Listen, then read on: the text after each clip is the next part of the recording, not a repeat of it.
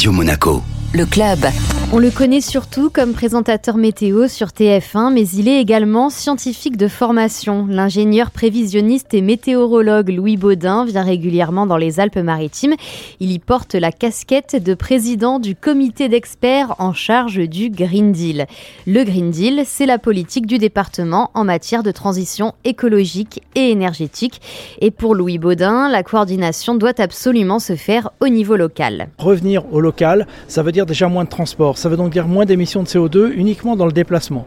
Et puis ensuite, utiliser toutes les forces que ce département possède pour les mettre à la disposition d'un développement qui soit beaucoup plus vertueux par rapport à l'environnement. C'est le rapport à l'eau, c'est le rapport à la pollution, à l'urbanisme. C'est quelle technologie, quel savoir nous avons aujourd'hui pour avoir une évolution qui soit un peu plus vertueuse par rapport à l'environnement. Voilà, c'est ça l'idée. Parmi les mesures concrètes que les experts du Green Deal encouragent, on peut citer par exemple la création de pistes cyclables sécurisées, vraiment séparées de la chaussée, ou encore la mise en place de sorties scolaires pour que tous les enfants aient accès aux plus beaux espaces naturels des Alpes-Maritimes. Je ne crois pas du tout à la cohabitation cycliste-voiture, par exemple. Ça veut donc dire qu'il faut séparer les, deux. Et dans ce cas-là, on est beaucoup plus tranquille. On peut aller en famille sur la piste cyclable parce qu'il n'y a aucun risque. Et pour les voitures, c'est la même chose. Et puis, c'est euh, travailler sur le parc du Mercantour pour que tous les collégiens, toute une classe d'âge, puissent y avoir accès. Hein, y compris dans le département des Alpes-Maritimes, tous les enfants euh, n'ont pas la chance de pouvoir aller ne serait-ce qu'au bord de la mer, de pouvoir en profiter ou encore aller à la montagne.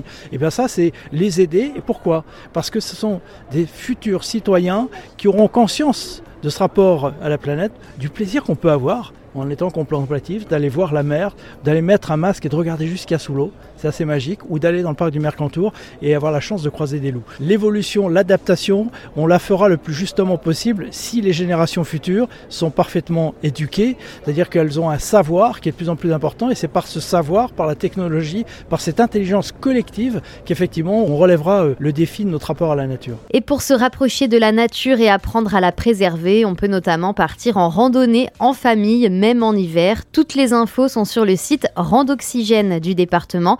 On vous conseille aussi le très beau livre Alpes-Maritimes Randonnée alpine 250 sommets.